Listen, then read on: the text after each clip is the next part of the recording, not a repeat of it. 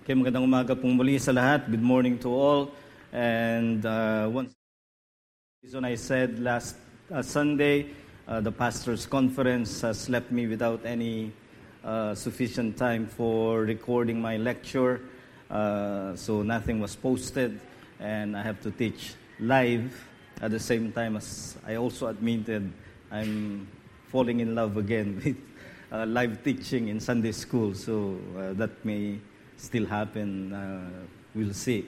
But for the record, this is lecture number 126 in the series on Christian holiness, and we have been dealing with the more extreme kind of struggle, which is that of sin becoming a habit. And just for a quick review by, uh, on the question why we can stop sinning, we must remember that we are in a situation that Christians, that is, are in a situation where we have the two comings of Christ as our reference points.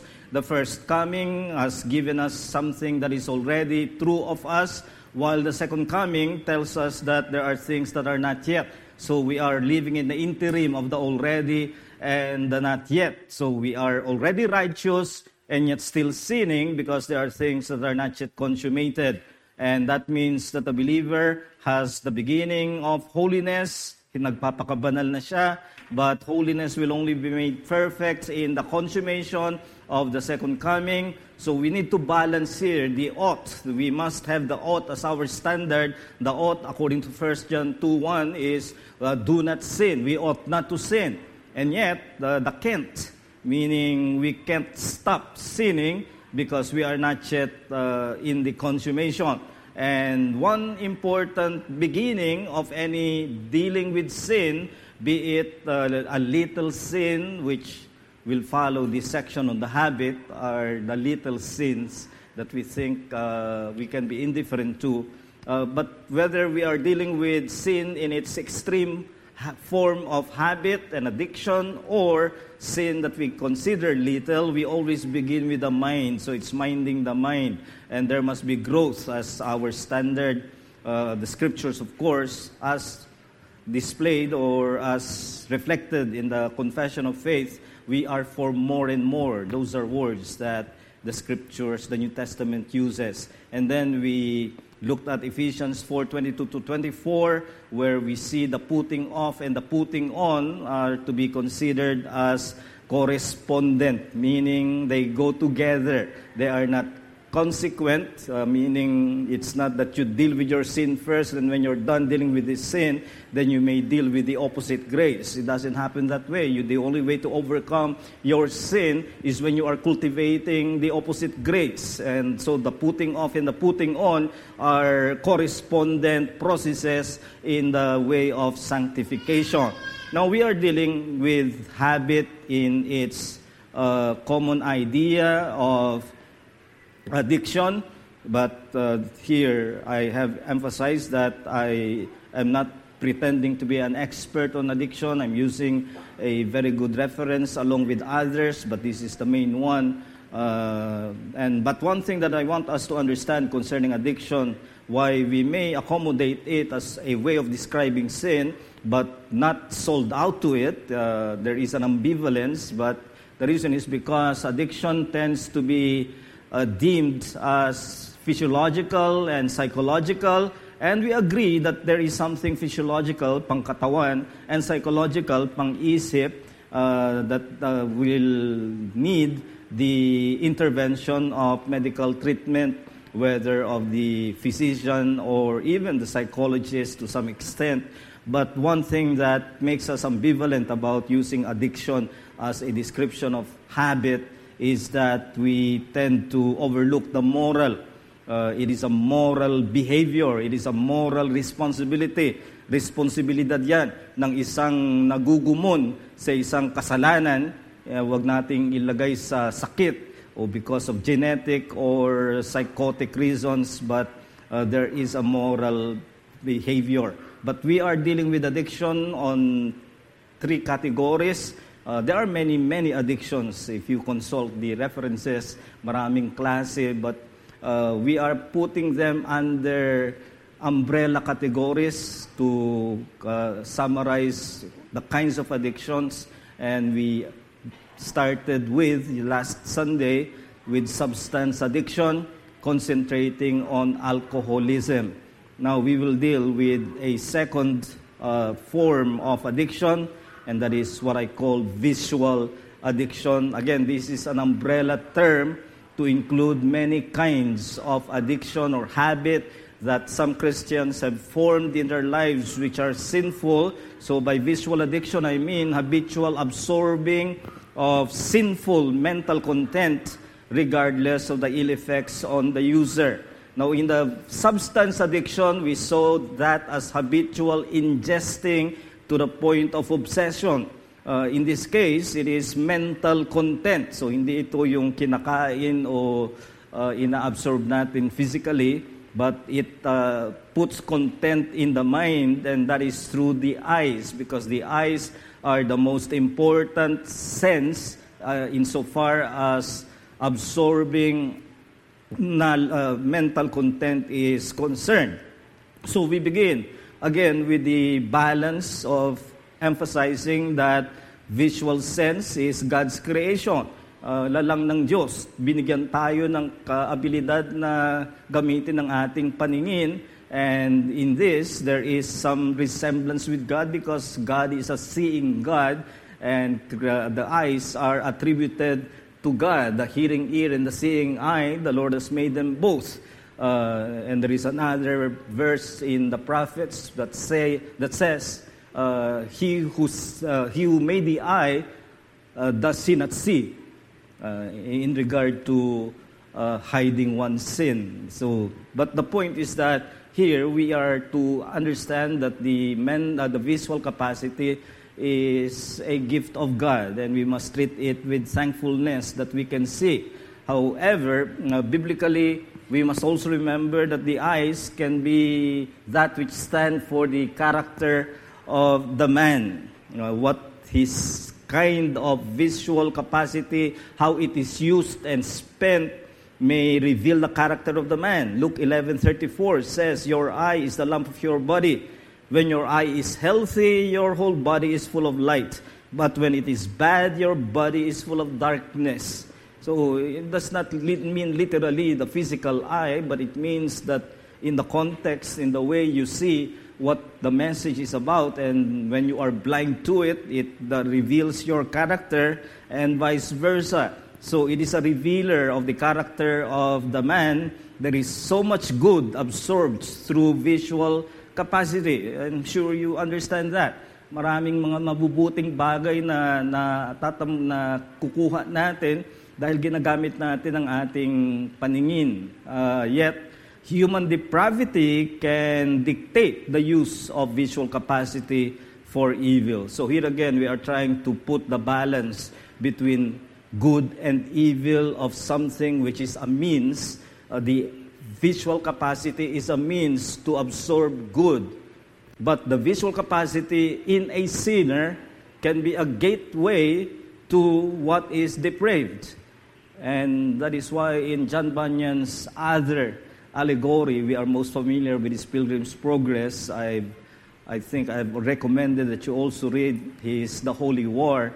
And this is centered on a city he called Man's Soul and one of the entry gates to the city of man's soul he calls the eye gate.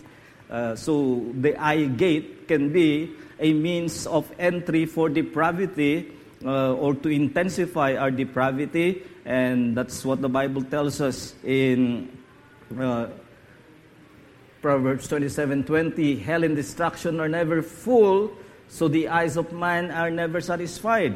Now remember, it's uh, parallel uh, when you deal with Hebrew poetry, you take note of the parallel. The parallel here is not about something good because hell and destruction is the parallel to the use of the visual capacity. And therefore, here, the visual capacity is not satisfied in terms of absorbing evil. Even as it is the means to absorb good, because of our depravity, we are not satisfied with uh, just a little evil, so to speak, but we tend to absorb more and more of evil when it comes to misusing and abusing our visual capacity. So, this is something that we need to understand of visual addiction. Uh, that visual capacity for is vital for human functions, for good, but it will always it will always have evil counterpart. Let's consider, for example, two human functions that can that are that are requisite uh, that requires the use of visual capacity and can be either good or evil. Uh, for example, we begin with absorbing knowledge. How we absorb knowledge, and of course, that absorbing of knowledge is something that is good. Uh, for those of us who are in the academy, in education, we know that uh, there is that requisite of visual capacity. I mean, even the blind has a means to ob- uh, absorb uh, by way of special means what will replace the visual capacity when it is impaired. So, but that is absorbing knowledge, and it can be something that is good, like reading, reading good material. Of course, the most important for us is the reading of the scriptures. Uh, in fact, when Philip was brought by the Spirit in the wilderness to meet this Ethiopian eunuch. We are told that he was reading a passage of Isaiah, and there Philip began to preach Jesus to him. So, in other words, uh, there is something that is very good about reading, which requires the visual capacity, but not, unfortunately, because of our evil nature, reading can be used for evil. And that is, for example, gossip material if you're reading gossip material that is not your business to know, but it just uh, stoke, uh, it stokes your sinful curiosity, and you try to read things that you have no business doing or is a waste of time spending on, uh, then it becomes evil. So that's visual knowledge for reading.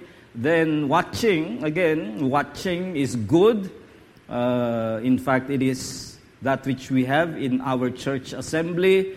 And uh, when you are reading profitable uh, materials uh, or watching profitable shows uh, on TV, nothing wrong with that. and now we have the social media and the internet. There are a lot of good things there. Uh, I watch many times sermons of good men of God or to update myself with what's going on in the world. Uh, these are things that uh, provide me with knowledge of the world. Uh, sometimes my source of illustration and other things that can be used for good. So, watching requires the visual capacity, and it is good, but it can also be used for evil. When one is addictive in the use of social media, and there are many, in fact, this is one of the epidemics that is now being uh, uh, realized by those who study what's going on among the Gen Z. Uh, they are quite addicted to the digitized form. In fact, TV is no longer the primary source for or the primary uh, tool for watching by the Gen Z. It's social media. And uh, while, of course, social media can be good, I have the messenger. Uh, I also have a Facebook account which I hardly use except when I am posting something that will, I hope, be useful for the church, uh, church at large. But many use social media in a way that is addictive. I don't have Instagram, I don't have TikTok, uh, and certainly not OnlyFans, but uh, the point is, uh, many have all kinds of materials from the social media, and it takes their time, and yet uh, they still cannot get enough of. So that is becoming addictive. So that is, but that is one way the visual capacity helps us in our human function in absorbing knowledge and even in cultivating relation. Uh, the visual capacity is a very uh, important help uh, in face to face fellowship this is something good. In fact, the Apostle John uh, tells Gaius in his second letter that uh, it is better for him than to see him face to face than to use ink. Uh, so even between letter writing and face to face talking, there is something so much more to be preferred in being able to see eye to eye. So face to face is a good way of cultivating relationship, but that also can be used for evil uh, when there is in a person something that uh, results in animosity. Uh, animosity can be triggered or intensified by a face to face confrontation. Uh, Proverbs 21:10 speaks of one whose neighbor finds no mercy in his eyes. So, uh, paano kan tumingin? Uh, the eyes reflect the soul of a person. Uh, it's always in the eyes that you see what the person uh, uh, feels or perhaps is internally uh, possessing as an attitude. Uh, and so that is evil uh, when it creates animosity. Besides that, acquaintance. acquaintance can be cultivated more deeply through face to face. That is why in Hebrews 10:24 you are familiar with the exhortation not to forsake the assembling and one of the reasons is so that you may consider to provoke one another. The word consider there is the word for paying attention. Look, in other words, look intently on your brethren, who among them you can provoke to love and good works so that is something which is the function of the visual capacity. We are intended to look at one another. Don't, don't uh, tell me if you are regularly ab- absenting from the assembly that you have such love for the brethren that you want to provoke them to love in good works. It happens in the assembly. But again, acquaintance can be happen for evil. uh, pwedeng gamitin sa kasamaan uh, like uh, fault finding. Uh, Matthew 7:3, the Lord warns in the Sermon on the Mount, why do you look at your brother's speck in the eye, yung napuwing sa kanyang mata, when you have a lug in your own eye, of course, it's exaggeration. Meron kang troso sa iyong mata, tapos ang kapatid mo ay may butil sa kanyang mata. But the point there is someone who is intent at looking for a fault. And he is using his visual capacity to see something wrong. Uh, this often results in uh, contempt or comparison to make sure that you come out better than another. Uh, the visual capacity has an infinite way of finding faults. So you can see here two functions of the visual capacity which can be used for good or for evil, absorbing knowledge and cultivating relation. So vision is a wonderful gift for good, but it is a gateway for depravity. That is what we need to understand. So ano man yung ginagamit mo na binabasa, digital, social media, all those things are the tools for good, but there is so much that is trash out there. And if you are not sensitive and discriminating, you may be absorbing sinful mental content, uh, gossip, and other things that may not be proper for a Christian to be occupied with. But like we did uh, last week, where we concentrated on one particular issue of substance addiction, which is alcoholism. We will concentrate on one as well this, in this lesson, and that is uh, uh, habits of the eyes are indicator of human character. So the spiritual condition can be one of sight or blindness. Uh, this is biblical description of the character of a person In fact, opening the eyes is a metaphor for understanding revelation. God reveals something and He opens the eyes for our own understanding. So, therefore, in terms of the messianic uh, mission, it is revealed or defined by Jesus himself when he first made a public appearance in the synagogue of Galilee in Luke 4:18 among other things he said that I came so that I may open the eyes of the blind so that is something spiritual spiritually speaking men are blind that is in the sense of knowing the, reveal, the revealed salvation of God in Jesus Christ, they are blind to it until their eyes are opened by the Holy Spirit in regeneration. But that is the messianic mission, and we can say that is also the mission of the church. We are now extending what Jesus has completed, we are now extending to all peoples of the world. Uh, and we can say that spiritually, people are either having sight or being blind.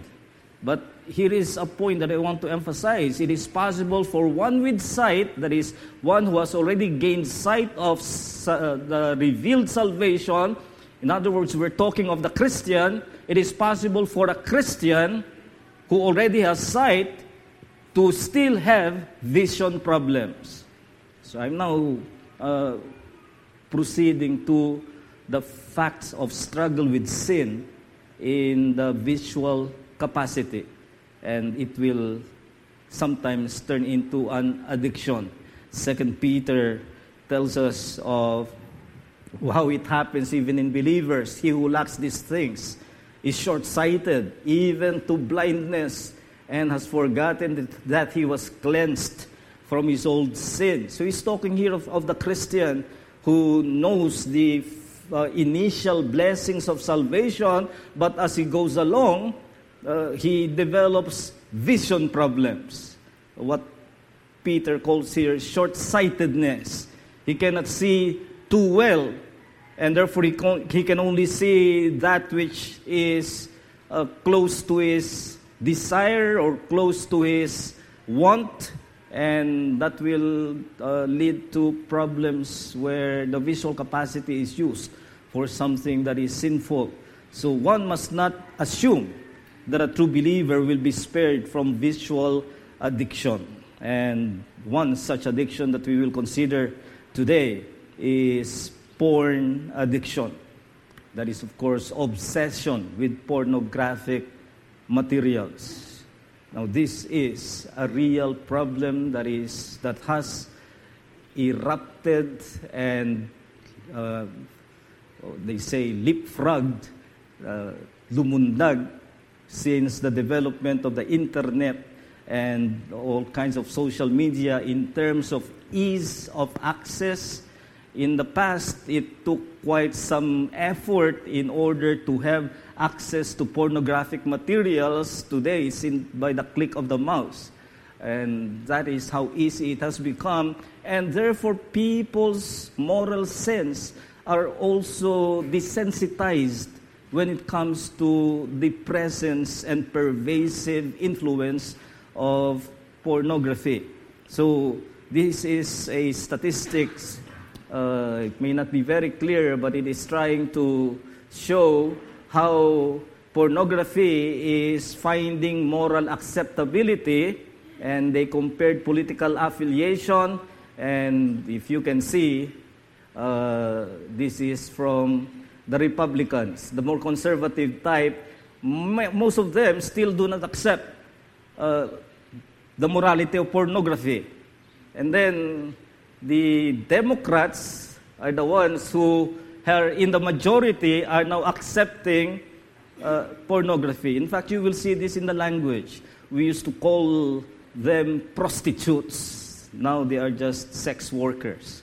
Uh, mga employees na rin. Uh, some are uh, you know, IT workers and some are construction workers. These are sex workers. And we used to call it pornography. Now it is called adult entertainment. Uh, the, even in the very labeling, you see the acceptability. And brethren, it is not acceptable. It is still immoral So, one thing that we must stress here when it comes to obsession with pornographic materials, that, again, taking the balance, beauty and sexuality are divine gifts. You know, we're not saying that you don't look and admire someone beautiful or even to have a proper idea of sexuality, and you will not have a proper idea unless you read about it.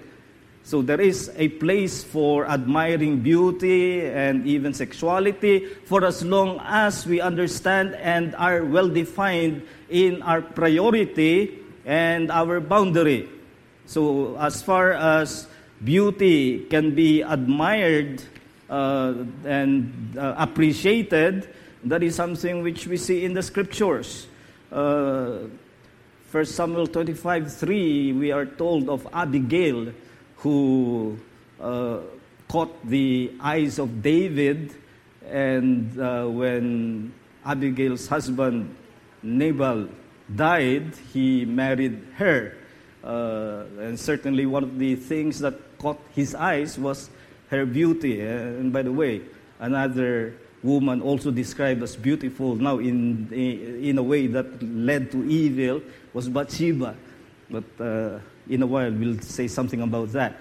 But you see here the beauty, that beauty is something that we can appreciate for as long as we have the right priority. And the right priority, according to 1 Peter chapter 3, verses 3 and 4, is that beauty of the inward. Do not let your adorning be external, the braiding of hair and the putting on of gold jewelry or the clothing you wear what do you get in fashion magazines? Sold this hairstyle, adornment, uh, and everything external. Peter says, Let your adorning be the hidden person of the heart, with the imperishable beauty of a gentle and quiet spirit, which in God's sight is very precious. Did you see that? In God's sight how you stand in God's sight, what catches God's eyes in terms of beauty is the inner character. And that has a bearing even on physical beauty. You see, physical beauty in today's idea is image. That is why it is made up. Maraming cosmetics. Beauty in the scriptures is radiated. It's from the inward. Uh, no matter how your face looks, you can make it up with cosmetics and let it appear beautiful and wholesome, but somehow the inner character will reject the moment the person knows you uh, character wise. Uh, the ugliness will reject, or it may not be that you are not for Miss Philippines in terms of external beauty, but the inner character will reject a beauty that a Christian will appreciate. Certainly, God is delighting in such beauty. So that's my point about priority. We can admire beauty as long as we have the right priority, and that priority is in terms of the character. You remember the virtuous woman, Proverbs 31, verse 30 tells us beauty is what? Vain. Charm is deceitful, beauty is vain.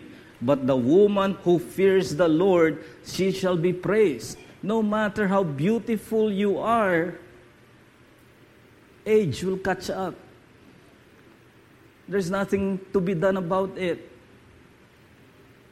It's now talk, not that I read gossip. I could not help it. It's all over the, it's all over the place how Madonna appeared on the Grammys, uh, and you can see the result of so much plastic uh, surgery and uh, intervention in her attempt to stay the advance of age, and she definitely failed.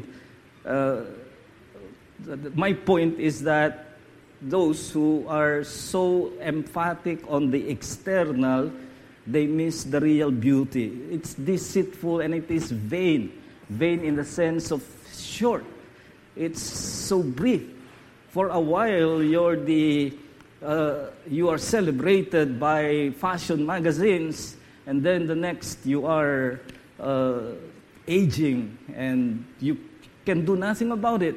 You see, uh, whatever intervention you do, age will always overcome, age will always win.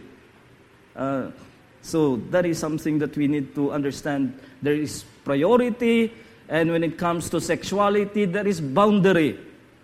And the boundary should be clear.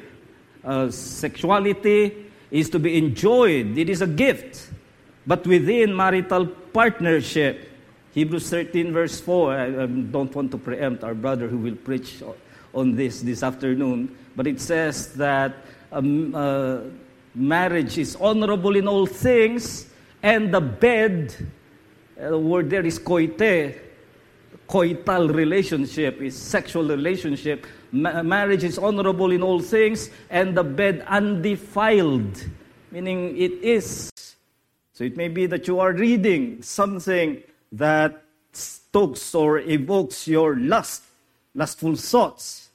Now, today, it is even worse because it is not just written materials, but it is now in motion pictures, films, photos, and now they have even developed AI pornography uh, where it seems so real that uh, and they can do it much more cheaply than paying people who play the role. Uh, now they can do just anything to uh, do what they want. Now, let, remember, the intention of pornography is deliberate erotic provocation. It's always the intention. They earn money because of that. Deliberate erotic provocation, whether they do so for flaunting, and there are people who just want to flaunt their sexuality. Uh, you have that in the internet. There is now a new profession known as uh, content creator and in order to get as much attention that they want, they can be very sexual and provocative in their content, and that is deliberate. Deliberate just to flaunt, or in more cases, it's for financial gain. Now, this is something that we need to be warned against. Porn addiction is the habituating of what is sinful from the starting act simulan mo pa lang sa isa ay kasalanan na. And because it has an addictive influence, it can easily turn the user into an addict, a, an, obsessed, an obsessed user of porn. So, here again, how do we deal with porn addiction? Uh, I'll use two passages as paradigm, not that they are pornographic as such, but the principles they give are important. The first is the case of David, as we know of his sin with Bathsheba. Uh, but what we need to know is how it led to that. But napunta doon?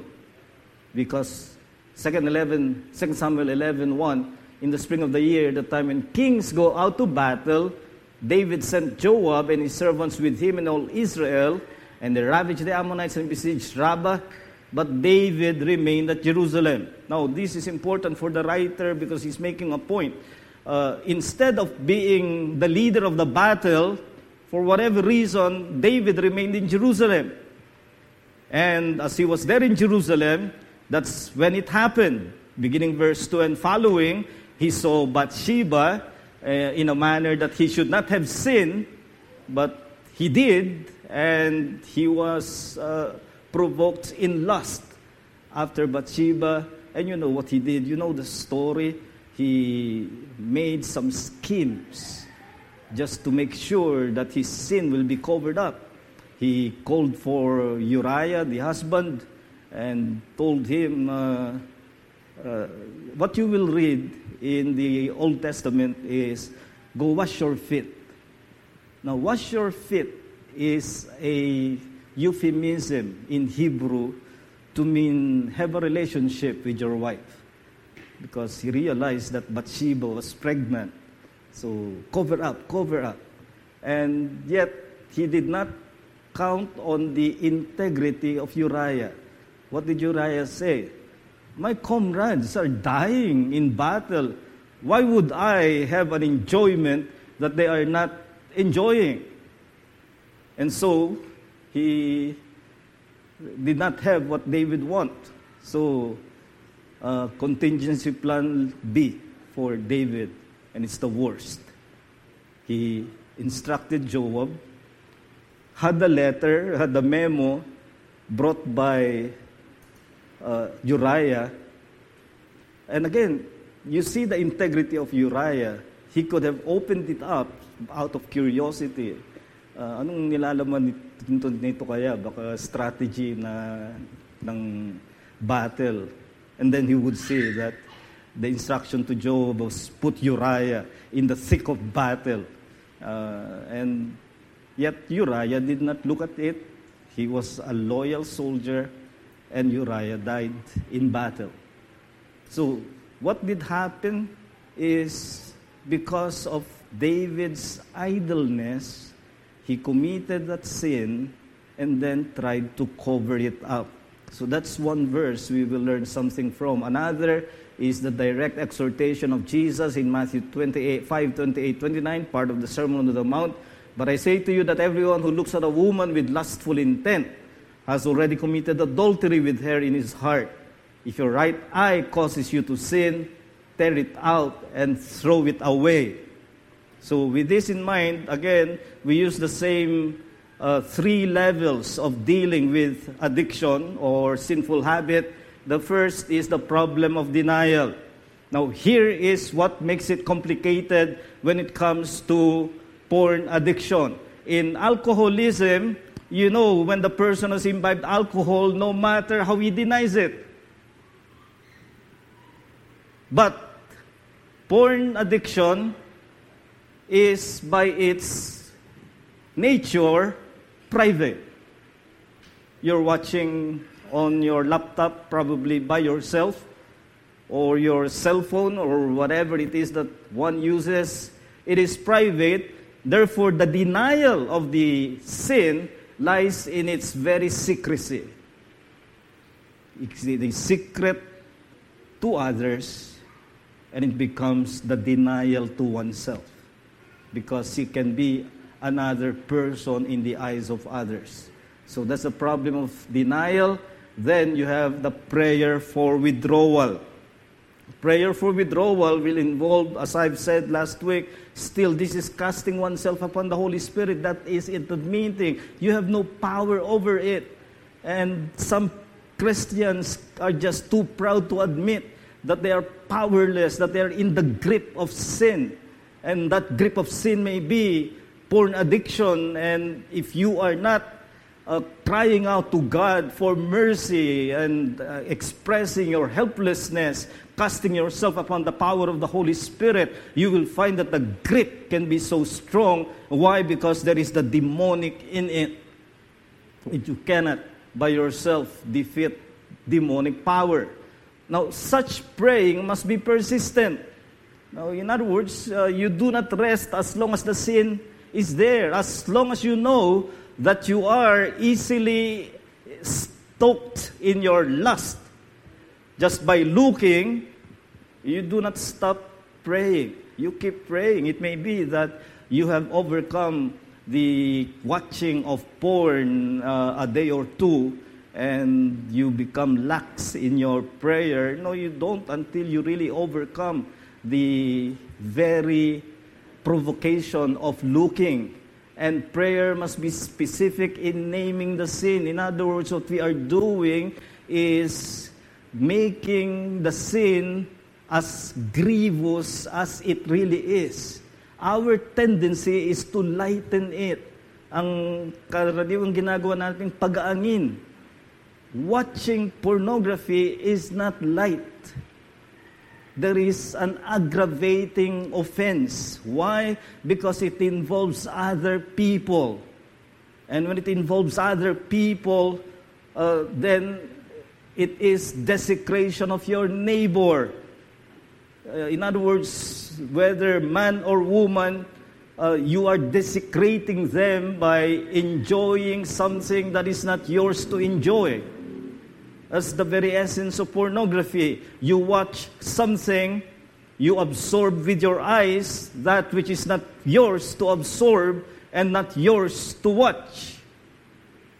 And I've heard all kinds of excuses. I know all kinds of excuses we make in order to lighten the sin. There is no way to lighten it because there is a gravity to it, not present even in other uh, addictions that we have considered.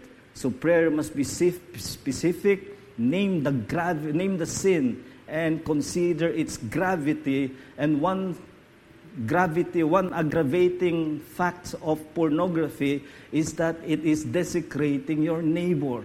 You may not be touching him, you may not be harming her, but you are watching something that is desecrating a neighbor. And then the process of replacement, again, we follow the same pattern. There must be radical cessation. Uh, so you do not say, I'll watch less and less. It doesn't happen that way. It's saying, I will schedule my sin where I do it every day before. I'll rest on weekends. And then uh, from Monday to Friday, then uh, it's you cannot think seriously of dealing with sin when you are scheduling it uh, when you are deliberately planning it. That's why it's radical cessation. And consider what it is that leads you to porn. The occasion. In the case of David, as I already mentioned, it was idleness. And let me tell you, it is idleness that often leads young people and uh, old people alike to doing and watching things that they ought not to watch when they have nothing else to do. And they just uh, while their time through internet absorption, and before they know it, they are enjoying something that is not theirs to enjoy. So there must be radical cessation. For that to happen, there must be remedial substitute. Uh, again, we have said that you cannot overcome a sinful habit just by stopping it. And you cannot overcome porn addiction just by stopping to watch. Because when you are idle, you will watch and watch. You will always have the means. Instead, fill the place of porn with other substitutes that are profitable, such as good reading or wholesome shows, or be busy with your work that would be good for others. And finally, renewal lifestyle, meaning we can say that we have come to the point of renewal when we repudiate. It's not just that nawala na yung gusto ko, but that merong pagkasuklam.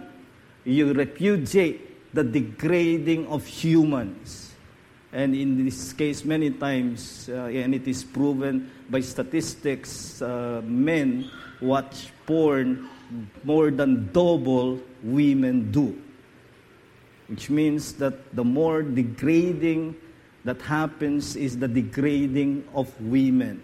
Or you may say, well, she, she wants it, that's her job, uh, and I'm not doing any harm to her directly. No, you're not, but you are desecrating, you are degrading, you are part of the system of degrading women which of course the moneyed are perpetuating because they have the means to pay these uh, women to play the part. And again, studies have shown that most of those, uh, there may be a few who really went into porn uh, according to their uh, ambition. I don't know about the character of a woman whose ambition is, is to become a porn star. But uh, Studies have shown that many women were dragged into it because they do not know of any other means to earn money. And you are playing the part of supporting such a system, degrading of women. You may cry about the equality of men and women and how, no, how dignified we should treat women, but if we are part of that system of pornography, why it is becoming pervasive, then we are part of the system whose purpose is to earn money by degrading women. So it must come to the point where you are repudiating that. Kinasusuklaman mo at umiiwas ka at uh, ayaw mo na maidugtong ang iyong buhay sa pornography. So there must be truth that prevails as mental content. Again, it's not something that you just cast out of your mind. Fill it with another thought. We sang, Fairest Lord Jesus, be awed at the beauty of the Godhead, the Lord Jesus Christ, to replace what is filthy. And let that reign, let that rule in your mental content. So, by way of uh, challenge to us, uh, mind your thought. Proper thinking is that which thinks vision is a blessed divine gift for human functioning. It includes admiring beauty and understanding sexuality, but with right priority and boundary. So we always uh, put that. So, one thing that it will resolve is I will honestly examine where my visual capacity is vulnerable to sinful sexual mental content. So, where are you vulnerable to think in an, uh, in an illicit way of others? Sinful thinking thinks that the body is part of humanity, therefore, it cannot be too wrong to admire beauty. That sometimes leads to desiring sexually. So, ang kanyang pag-iisip ay uh, there's, he is trying to legitimize that this is part of innocent admiration of beauty and sexuality. That's why I said uh, it is not wrong, but there are boundaries, there are certain priorities, and this kind of thinking will lead to a lifestyle that as long as I do not abandon my basic duties, I am entitled to some habits or even vices that may sometimes be sexually explicit. I've heard that kind of excuse uh, made by those who try to justify the habit, and it's not an excuse. Seek excellence in God's call that overcomes passing pleasure. That's the challenge. Uh, be so occupied with doing well in what God has called you to do. In my case, in the teaching and preaching and writing and other things that I do, I need to read and excel in those things. In your case, it may be even in your uh, vocation, uh, there are things to do to excel more. If only some people, and many of them are men, if only some men uh, have done away with pornographic uh, time they spend for this material, and use that time instead to read or to do something that contributes to their vocation, they would excel a lot more than they are. So this contributes to mediocrity because we spend so much time on this. So my two verses as a final challenge, 2 Timothy if anyone cleanses himself from what is dishonorable, he will be a vessel for honorable use, set apart as holy, useful to the master of the house, ready for every good work. So flee. There's the term. Flee. You do not argue, but flee. This is the word used of Joseph when Mrs. Potiphar, the, the wife of his master Potiphar, tempted him. Uh, Daily, we are told, because he kept refusing. But when he tried to up the ante, so to speak, what did Joseph do? Well, he did not argue. He fled. It led to his imprisonment, but the rest is something of a beautiful story, uh, spun out of something that we may think is uh, bad, but it was the means to good. So flee youthful passions. In the older English, it's youthful lust. And pursue righteousness. You see there the putting off and putting on. Flee and then pursue righteousness. Flee is fleeing away. Pursue is you're chasing. And those two things are happening together. You are escaping and then you are chasing that which is righteous. And my last verse to bring it back to visual capacity, Job in protesting his innocence or his righteousness said, I made a covenant with my eyes not to look lustfully at a young woman. It takes the form of a covenant because it's like God's, like God's covenant with us. He is the superior. He pledges, but He expects obedience. So we make a covenant with our eyes. We are the superior. The mind is superior to the eyes. And then we make a covenant, we pledge, and then we expect the eyes to follow. How do you expect the eyes to follow when your mind is not faithful to its pledge? You pledge never to look at a young woman lustfully. So, what is it that is causing you to look? Now, brethren, I don't want you to think that I'm speaking from a pedestal of victory in this. Uh, I am not ignorant or innocent of porn on the internet.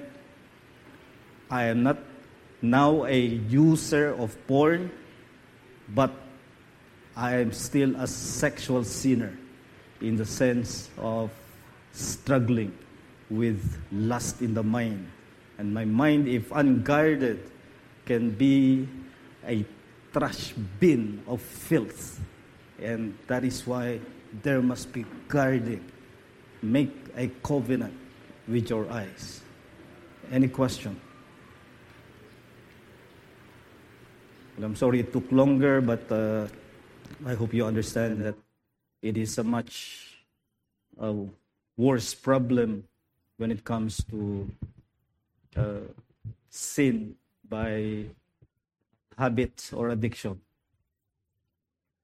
Uh, Yeah. Pastor, uh, yung it is related with my job as a caregiver.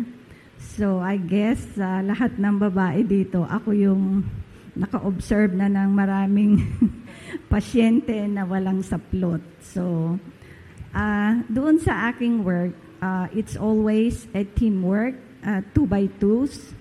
So, uh, there are cases na yung mga male patients, they abuse the female caregivers by, you know, touching and all that. So, um, dahil dalawa-dalawa, pagka ang pasyente mo, hinubaran mo, tapos sasabihin sa'yo, okay, honey, let's go to bed. So, ang gusto namin nung kapartner ko, isubsob namin siya sa toilet bowl pag nagaganon na siya. Because the mind, kahit na ulyanin na po yung male patient, in their mind ay naandun pa rin yung sexual urges nila. Definitely, yes. So, so yun yung napansin ko doon. And then, uh, yung mga male caregivers, they are not allowed to enter the uh, rooms ng mga female patients kung mag-isa lang sila kasi there are patients who had been abused by male caregivers kahit matatanda na ito, especially pag wala na yung, yung isip nila na matino.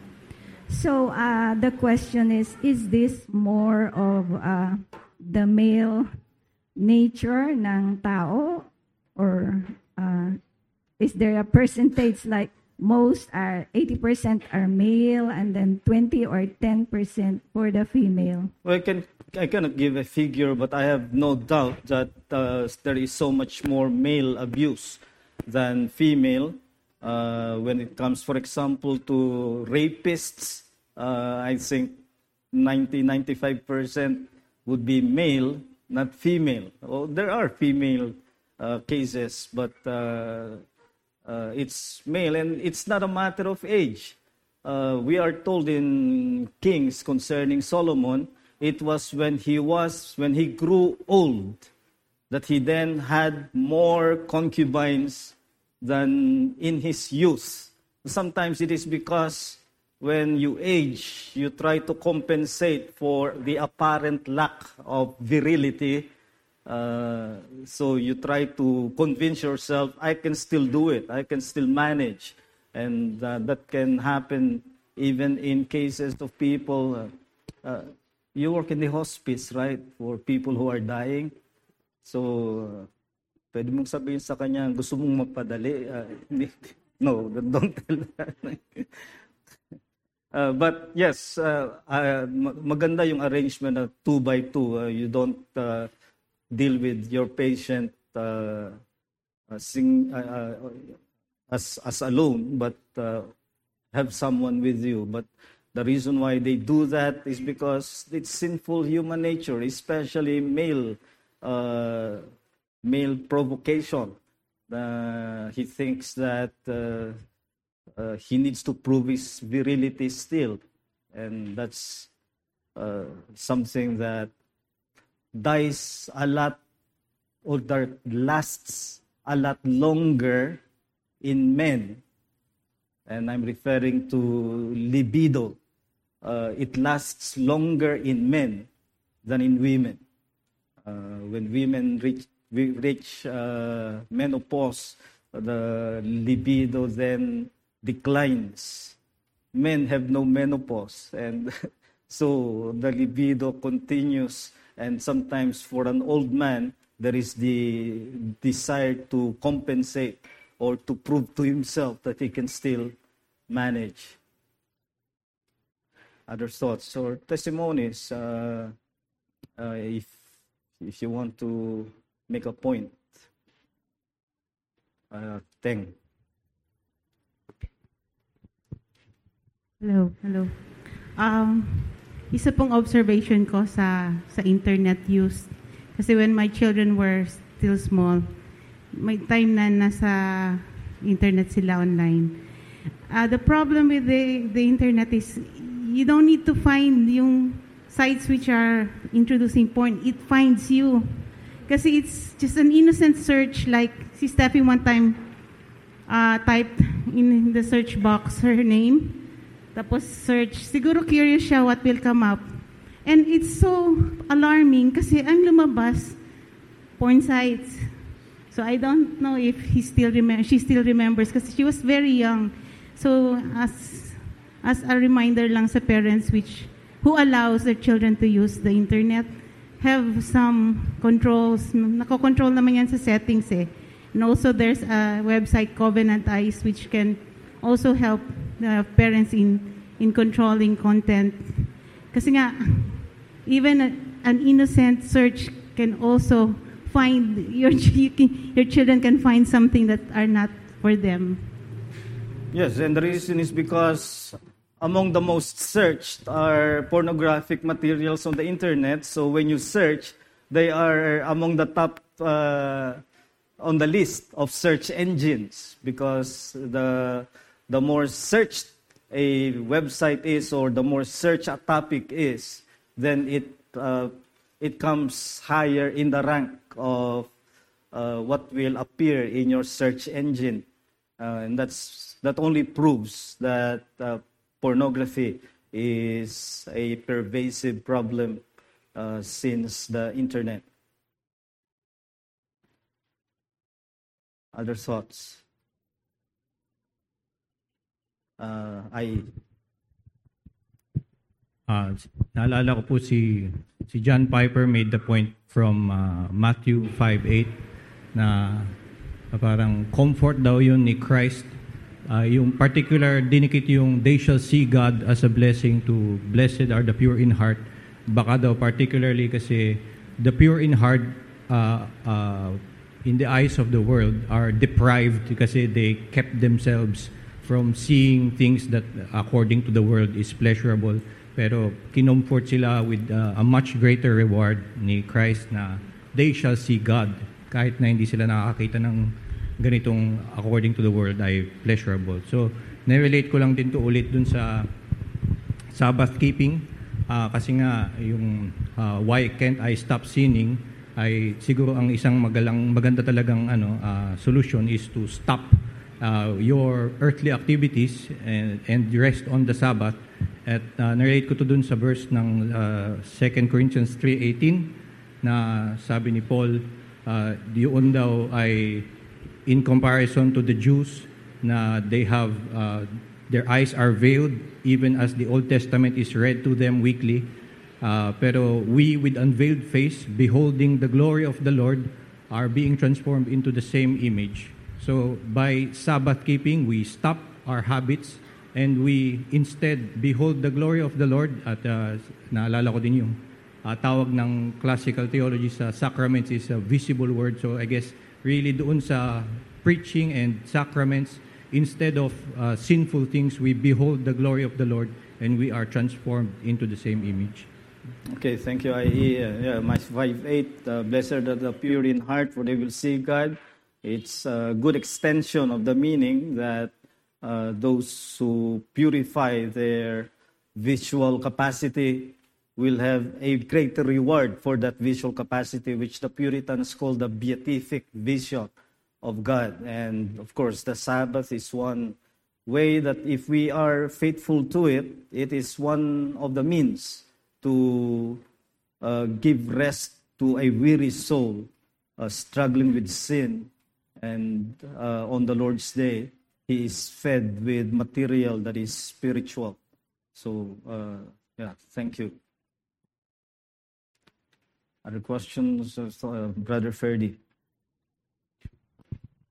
Pastor, uh, kaugnay din po dun sa nabanggit ni Ate Teng, kasi ako ako naman wala wala akong FB, pero dahil may FB yung aking mag-ina, uh, kahit yung si Marie medyo mahilig manood ng mga niluluto, uh, pero minsan dahil napapasilip ako, minsan may mga pagkakataon talaga na may mga pictures doon or kung ano man na hindi rin talaga ano uh, kaaya-aya.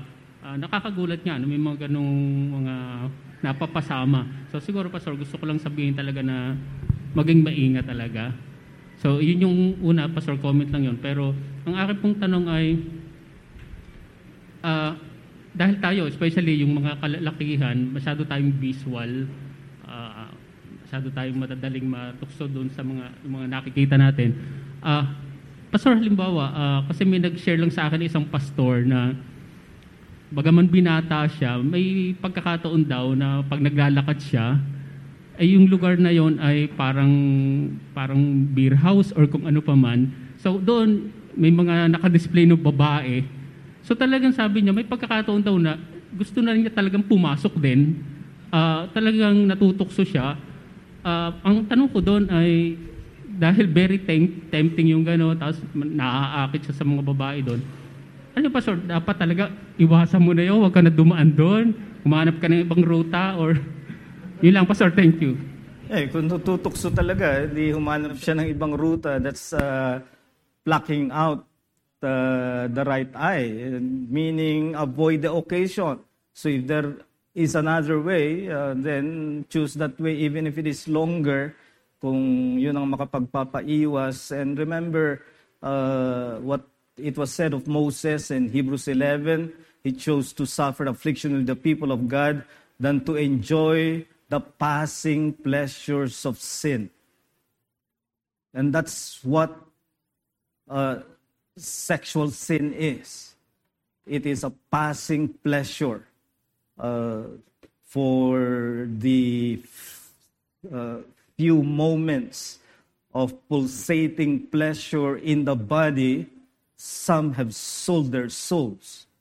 Uh, of course, not literally, but they have sold their souls. They have forsaken their Bibles. Some have abandoned their families because of the, the sheer momentary pulsating pleasure of illicit uh, sin. Others live with guilt, and yet they do not seek to abandon the practice and habit of self pleasure.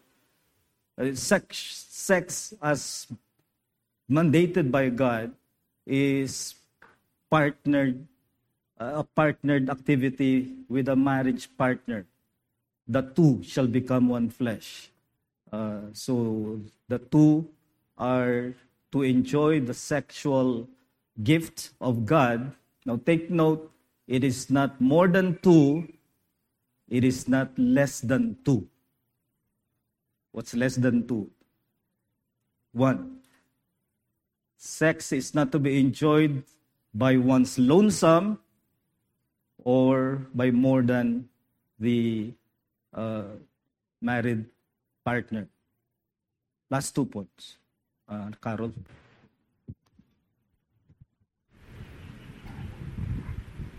Uh, Pastor, ano lang po, siguro, uh, as a parent, uh, we really can't, uh, parang related din po doon sinasabi niyo na uh, we cannot overcome sinful habits with stopping, but we need to uh, Replace. cultivate the graces. Uh, same way din po with parents. We cannot just uh, forbid them because in the first place, we will not always be with them.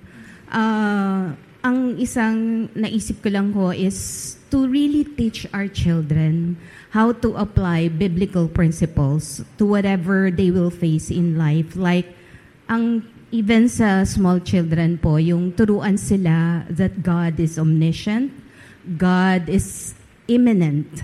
He, there is no, because it will really teach them uh, that they are living their life in the face of God who can see them all the time and knows what's in their heart and in their mind. And even po, siguro yung uh, a series of studies on, uh, syempre mahaba po, para po siyang uh, sa catechism, but I guess it will help our children to always see things from the biblical perspective through the eyes of the scriptures. And of course, Siyempre po, dapat mauna din po sa atin na i-immerse natin ang sarili natin sa pag-aaral ng salita ng Diyos. So, yun po, uh, no stopping, no ano can really prevent them from being exposed. But I guess that's one of the best ways to help them uh, face those uh, temptations that they may face, whether they are unbeliever or believers. Thank yes, you po. Thank you. And as I said, one way to overcome that, because this is mental content uh, that comes through the visual capacity, there must be an overruling content of the mind that is the truth, scripture, uh, uh, doctrines, teachings, uh, that will have an overruling occupation of the mind so that it crowds out the content that is sinful. And it begins with teaching your children as he grows. He will, and you cannot avoid it. Uh, no matter how you insulate the child, uh, he will become conscious later of his own sexuality and the sexuality of others, and they will begin to experiment. And so you need to give them what it is right to be is an object of pleasure and to have your pleasure be grounded on, and excuse my language, but I cannot put it any other way, pleasure that draws from the genitalia of others or the figure of others is a very shallow pleasure. Yes, again, it may give you uh, self pleasure fantasies, but how long? Momentary. After that, the acute, keen sense of guilt. If you're a Christian, at least, you will live with guilt. And that's that lasts longer. Uh, last thought, uh, Pam. Ah, siguro po hindi lang yung internet din yung kalaban ng mga parents ngayon.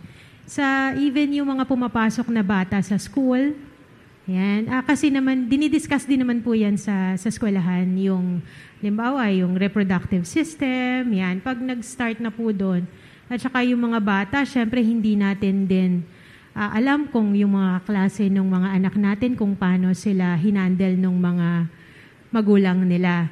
So, yun po, parang sa akin lang din, ba- bilang magulang, dapat ay handa din tayo na kapag nagtanong ang bata, handa tayong sumagot ng ah, diretso. Yung halimbawa, nag-open up sila sa atin. Yung parang, siguro parang, tama yung sinabi ni Ate Carol, sa ah, family, ang pinakamalaking biyayang nakuha namin dito sa iglesia ay yung palagi po kaming may binabalikan. Yung ano ba sabi ng ng word ng Lord tungkol diyan?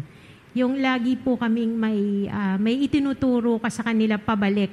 Yung isa-isang isa lang ang patutunguhan nyo kung anong sabi ng Diyos tungkol diyan. So, yun po. At saka parang ah ano ba, yung mga parents na na na nakakakwentuhan ko, parang kung minsan nagtanong ang bata, parang hindi nila alam. Maganda din po yung kasi yung parang diretso mong sasabihin na, oh, hindi maganda yan. Ah, ah, basta yung parang, ah, wag pong matakot na i-discuss yung mga bagay na masiselan sa mga bata. Pero parang sa ah, Christian na, na pamamaraan. Yun, yun lang po. Kasi Yeah, yun po yung katotohanan na, na hinaharap araw-araw. Right. Kung minsan kasi, nagtanong ang bata ng maselan, ang sagot ng parents ay, Huy, saan mo natutunan yan? eh kasi hindi niya natutunan sa magulang, kaya nagtatanong siya saan mo natutunan yan. Uh, eh, we need to teach our children because as I've said kanina, you will not be able to insulate them from that. At kahit nasa eskwelahan, they have sex education, but what kind of sex education? And sometimes, at best, it is only telling them of the differences of uh, the physical bodies, the function, the reproductive uh, function. In America, you have, uh, uh, ang tawag ko nagwala na edu- uh, sex education uh, idea where you can be anything you want to be in gender affirmation and it becomes a part of the subject.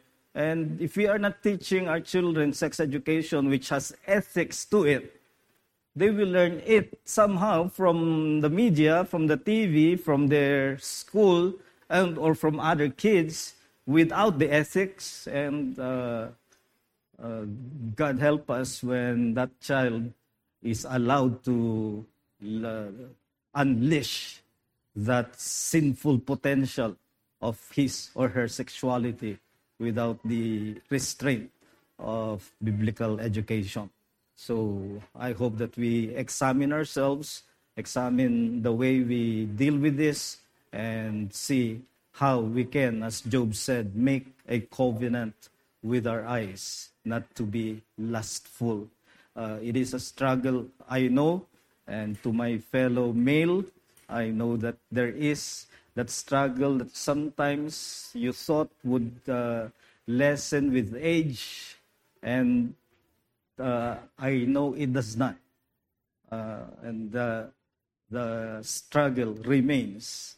And sometimes for others, it may be a lifetime of struggle, but let it be a struggle, something you fight, something you resist, rather than give in. And uh, do not let the momentary pleasure of lust overcome that greater pleasure of a clear conscience. There's nothing to substitute for that. Let us pray. Dakila naming Diyos, sa aming mahabaging Ama, nagpapasalamat kami sa aming mga natutunan. And we pray that as we have dealt with this matter of visual addiction, there are so many things that may be a matter of struggle for your people here in the social media, in gossip materials, but perhaps the most uh, keen struggle is felt in the matter of lust and where people are your people are dealing with the the temptation of pornography, which is so pervasive in our day, and how easy the access to such materials can be. Help us, Lord, to be filled with truths of the scriptures that will occupy our minds in a way that will crowd out the, the temptation of lustful thoughts and even lustful pleasure. We ask that we may have a proper appreciation of beauty because it is your gift, but always with the right priority of the internal character and even an understanding of sexuality with the right boundary, which is within the marriage relationship. So, Father, be with us and help us, those of us who struggle with this issue, that we may not rest in our seeking to withdraw from this through prayer, to cease radically the occasions that lead to such temptations, and to replace this habit with that which will make it more profitable for us as we seek to excel in our vocation. May we come to the point of not only stopping the habit, but repudiating the very thought of degrading our fellow men, and in many cases of women in our thoughts. So be with us and help us, Lord, to be pure in our thoughts and in our vision. And we pray all these things in the name of our Lord and Savior, Jesus Christ. Amen.